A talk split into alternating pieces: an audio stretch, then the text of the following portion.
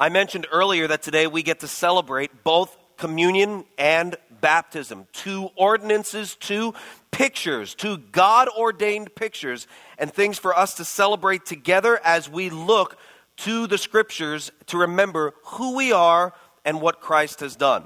And what I'd like to do is I'm going to spend time talking about baptism, reminding us of what the scriptures say, or perhaps looking for the first time at what the scriptures say about baptism. We talk about communion a little more often, actually way more often than we talk about baptism. So I want to take time talking about baptism today, uh, particularly because of, uh, like I said, the, the lack of teaching I think that we've perhaps provided on, at least in the form of a sermon, and also knowing where we live. We live in a, a, a heavily Catholic and a heavy, heavy area that's full of Church of Christ, Disciples of Christ, Disciples of God, two uh, denominations who teach uh, wrong views of baptism, and you might be carrying those in with you. And I'd like to show you from the Word of God, I'm not trying to poke fun, I'm not trying to throw stones, but I'd like to, to show you from the Word of God what God has to say about baptism. I do this uh, for two reasons. First, I'd like to better understand baptism as spectators, right? Uh, the vast majority of us, whenever we have a baptism service, are going to be spectators unless there's ever a day. It would be a glorious day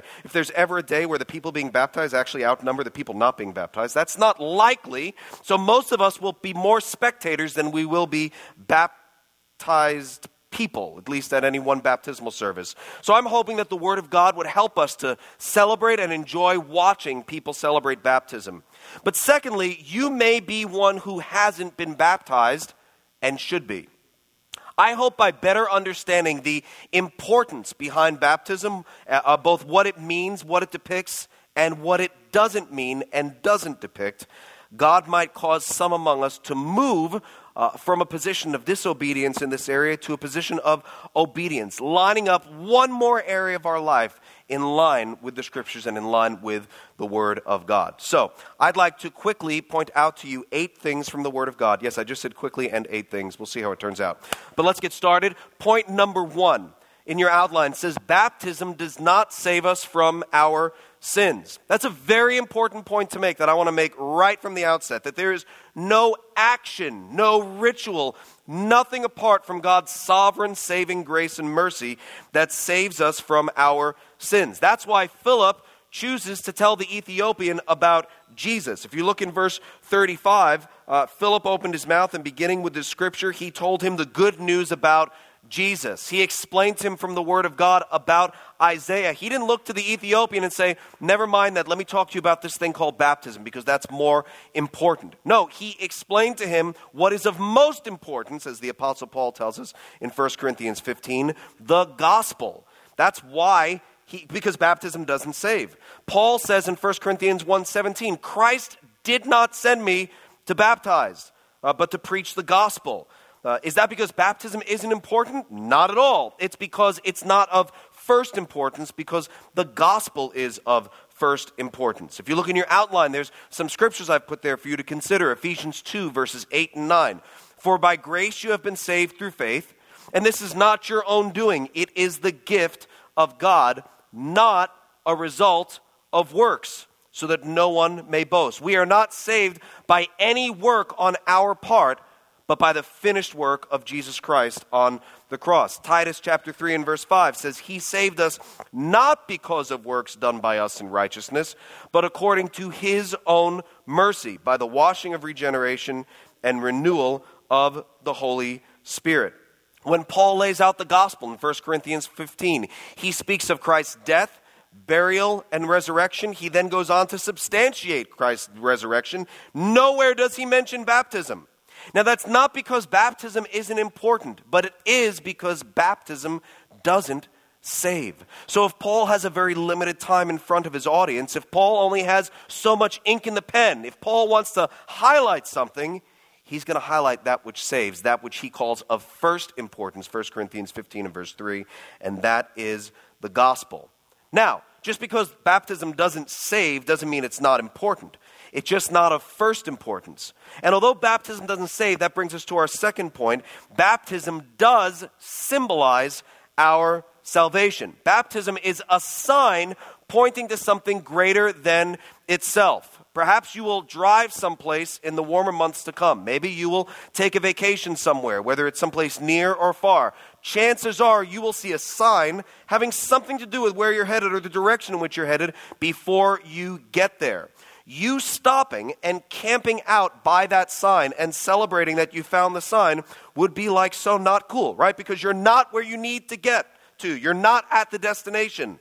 The sign points to something greater. The sign points to something better. So whether you're driving to Myrtle Beach or Orlando or out west or up to Chicago or I don't know where you're going, when you see a sign, you say, cool, we're getting closer. It's pointing to something. Baptism symbolizes our salvation, although baptism itself does not save. In Romans chapter six, verses three and four, we read the, we read these words.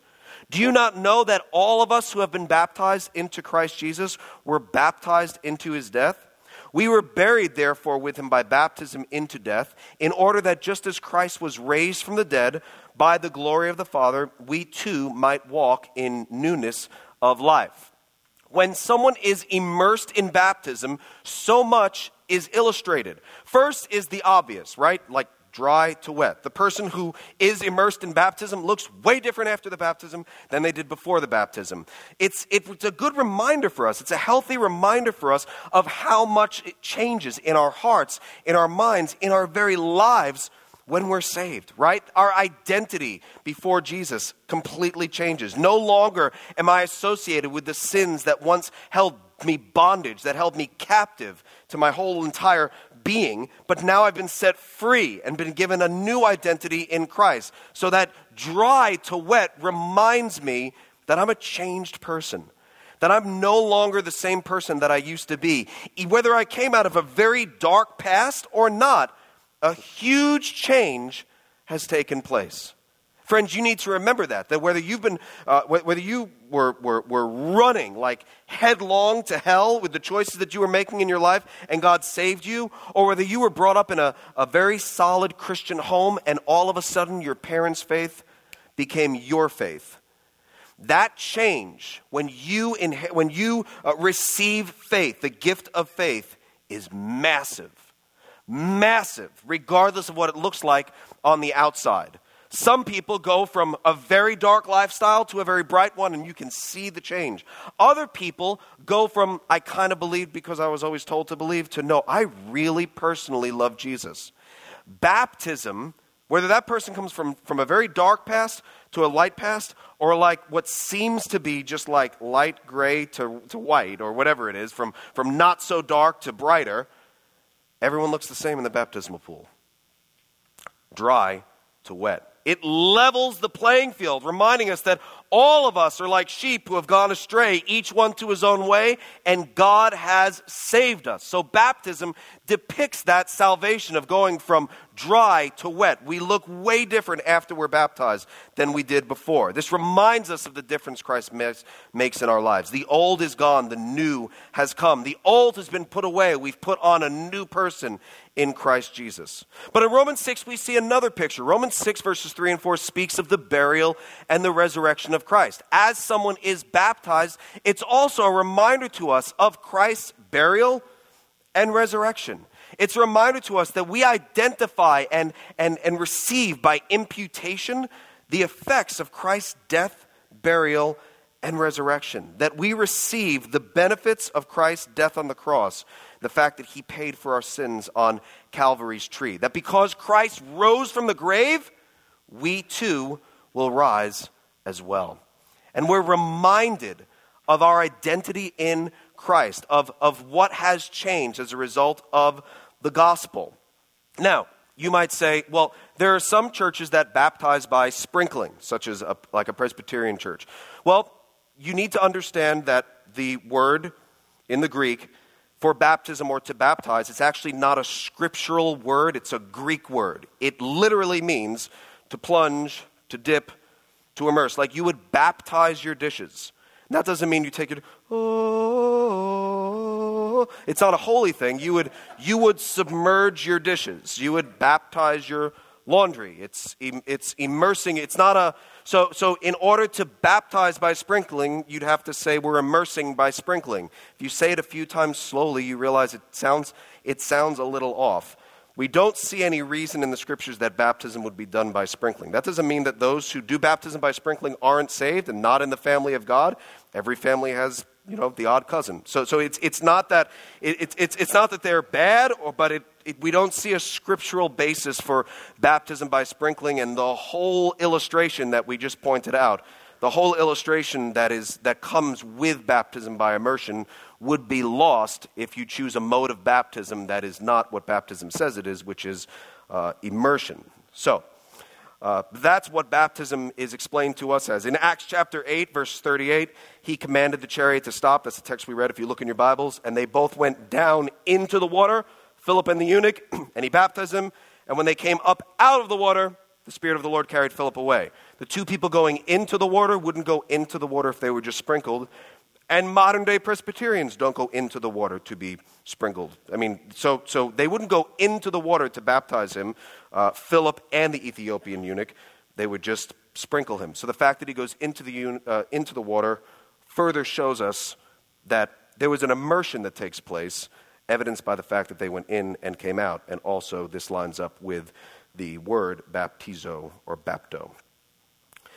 Moving on to number three, baptism is not necessary for salvation.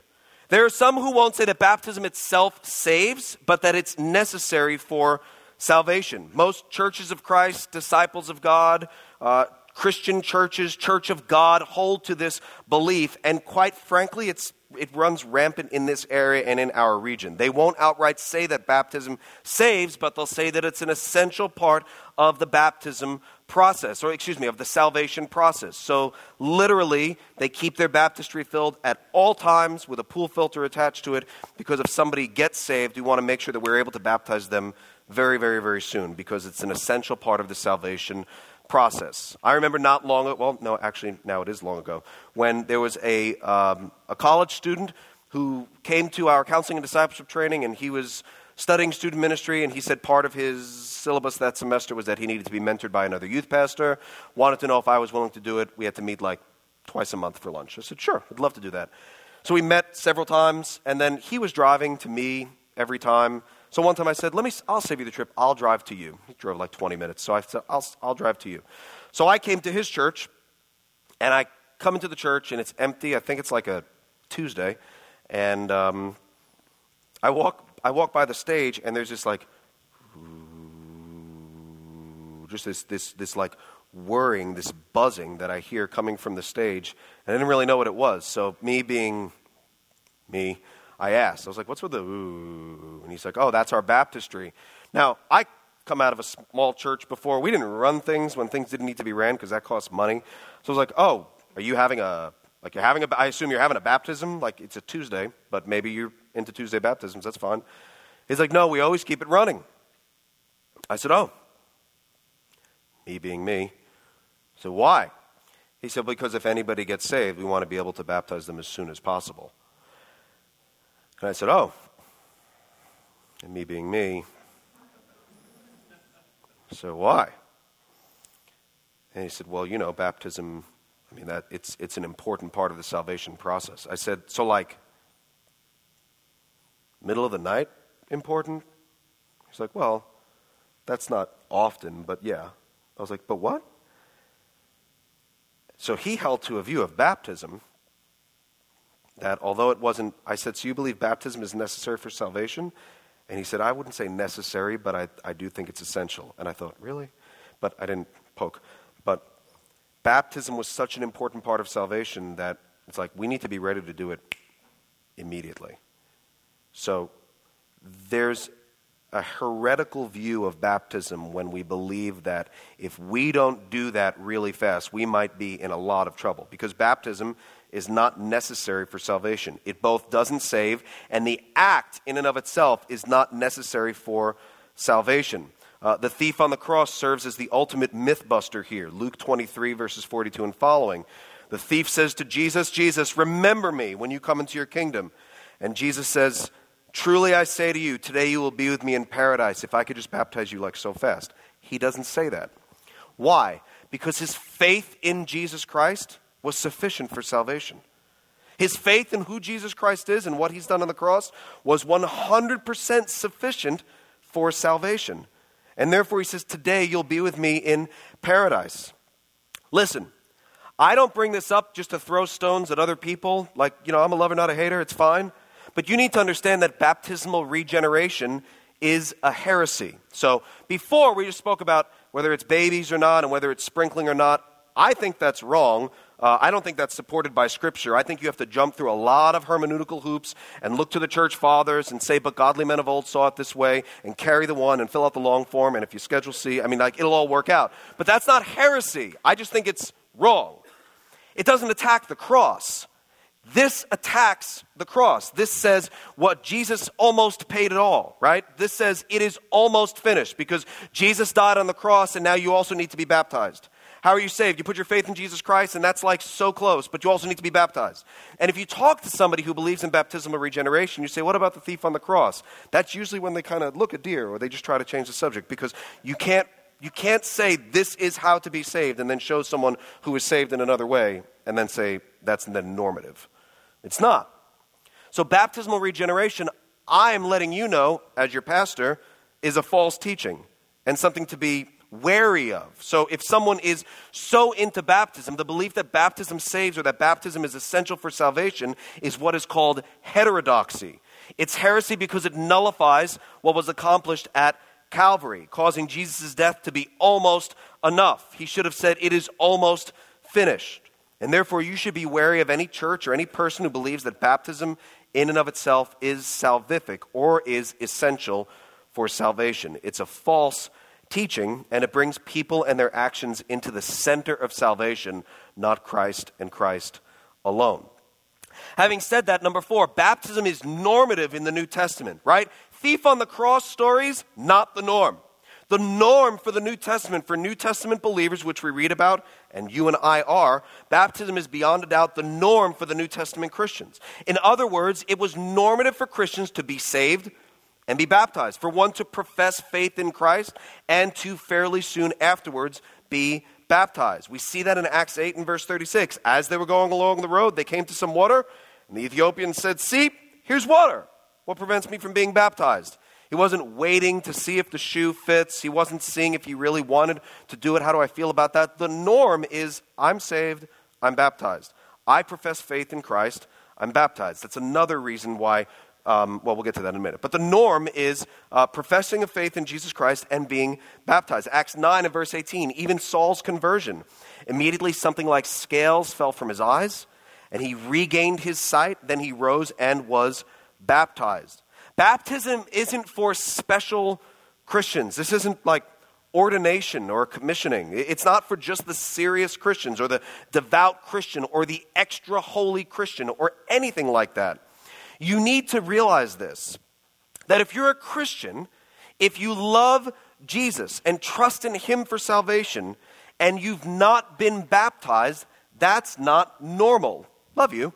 That's not normal. That's not the norm for, for the Bible. That's not the norm for two thousand years of church history. The norm is belief, the, the, uh, putting our faith in Jesus Christ, and professing faith in baptism. It's also not normal to rush out and do that at two in the morning. That's also odd. But the norm is, I believe in Jesus Christ. He has saved my soul. I believe, I put all my faith and trust in his finished work on the cross, and I publicly profess my faith in baptism. That is the norm. Baptism isn't necessary for salvation, but it's most definitely normative for a Christian to be baptized and to publicly profess their faith in so doing. Which brings us to point number five. Baptism is not for babies. You need to understand that there's no biblical examples of anyone being baptized apart from belief in Christ. There's no biblical example of everybody of anybody being baptized uh, against their will or without wanting to do so themselves. And to say that just because households are baptized, surely there must have been a baby in there, is a massive assumption. So there's the reason that point is pretty small.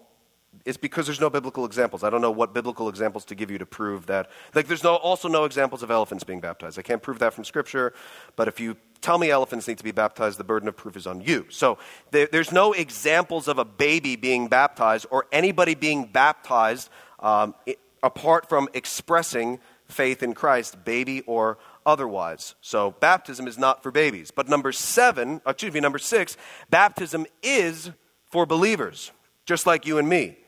Acts eight and verse twelve, but when they believed Philip as he preached good news about the kingdom of God and the name of Jesus Christ, they were baptized. Read through the book of Acts and you will see belief, baptism, belief, baptism, faith, baptism. They were baptized when they believed. They believed and then they were baptized. Belief and baptism go hand in hand. So we are what you would call credo-Baptists, which means there's a creed that we believe. We believe in believers' baptism because we see that in the scriptures. Baptism is for believers. Uh, number seven, baptism makes us more like Jesus. This occurred to me for the first time ever, that by being baptized, you become that much more like Jesus because it's one more area of your life in which you've done something that Jesus also did. Jesus himself was baptized, right? We read about that in the Gospels, Matthew three and verse sixteen. And when Jesus was baptized, we, we know that Jesus was baptized by John the Baptist. And lastly, number eight, baptism grows us in our obedience to Jesus.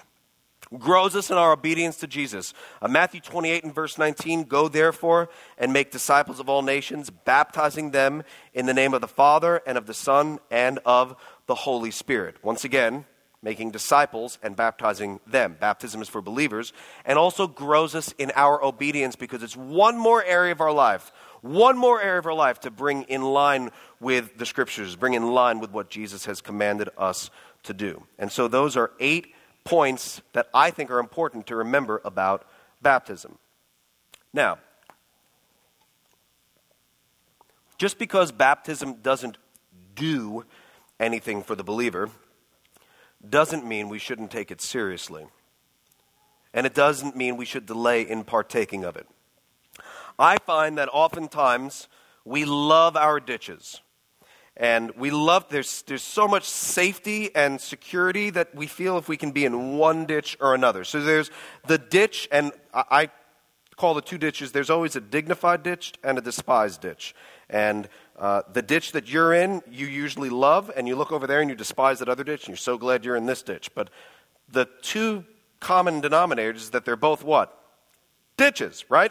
And oftentimes the Bible calls us to the middle. So you have the ditch over here that says uh, baptism saves, baptism is necessary for salvation, you got to do it, you got to do it fast, you got to do it now.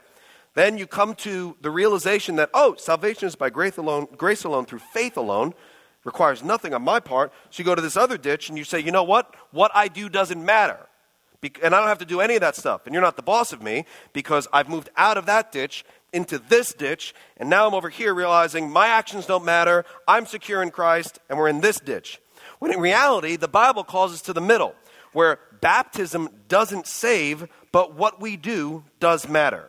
Baptism doesn't give us salvation, doesn't remove original sin, as Catholics teach, is not necessary or essential for salvation, as, as, as other heretics teach, but it also does matter because God tells us to be baptized. I teach my kids to obey. Most times they do. They're great kids.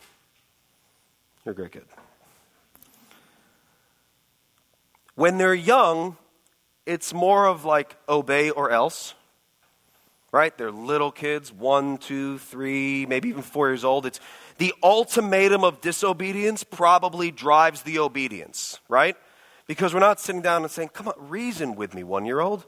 Like, you don't see the wisdom behind what I'm asking you to do? Like, the stove is hot. You don't get that? Look, watch. I'm, like, he, the person's one. So it's, admittedly, it's it's it's more of a training, I don't mind saying conditioning. We are focused on behavior, lest the pudgy hand be burned, right? So it's it's it's more of a, it's it's it's more of a, uh, an aura, you, you obey or else. And it's obey or else the, the the the the consequential cost of disobedience, or perhaps a discipline cost of disobedience that would be uh, given to the child by myself or my wife. They're young. They don't have the ability to do much reasoning. So obedience is tied very much to what happens if you don't obey. Growing uh, older, as they grow and mature, it's not about the ultimatum behind disobeying, but the wisdom behind obeying. Right? Growing older hopefully doesn't mean that we stop doing the right thing because we won't get spanked, right? I'm going to touch the stove because I can. I'm nineteen. Like, hopefully there's a hopefully there's been wisdom that comes in. He can't spank me. He's not going to spank me, right? That's foolish. Hopefully there's obedience because you've seen the wisdom behind obeying, and it's not just because of an ultimatum. Hopefully growing older doesn't. Hopefully growing older means we do the right thing even when nobody's looking because it's the right thing, not because there's an ultimatum attached to it. We obey because we're obedient. We do the right thing because it's the right thing. And it's the same way with our walks with, with Christ. Hopefully, as we fall deeper in love with Jesus, as we read God's word, the fact that baptism isn't essential for salvation doesn't mean, oh, well, then I'm not going to do it. If it's not necessary, right? If hell's not attached to it, I don't need to do it. But no, even though there's not an ultimatum attached to it, and even though the thief on the cross was saved without being baptized, we would want to be in conformity with the Word of God. We would want to be obedient to Christ in as many areas of our lives as we can. I emphasize the fact that baptism doesn't bring about a change in the believer because we're saved by grace alone, through faith alone. Our salvation is rooted in Christ's finished work on the cross, His resurrection from the grave, and our faith in Him alone. That's that's it. That's it. However, a growing trust in Christ shouldn't lead us to do less for Him, but, but more for Him. So although there's not an ultimatum for not being baptized, and I want to be very clear to you, there is not. And if you've if you're a Christian and you've not been baptized, you should be baptized. If your life ends before you're baptized, you will still go to heaven. But is that the goal? Just not going to hell? Like, is that the whole is that the whole goal of our lives? I just want to get out of hell. I think it's to grow in Christ likeness. I think it's to grow in our understanding of the Word of God, to bring more and more parts of our lives into alignment and obedience to God's holy Word.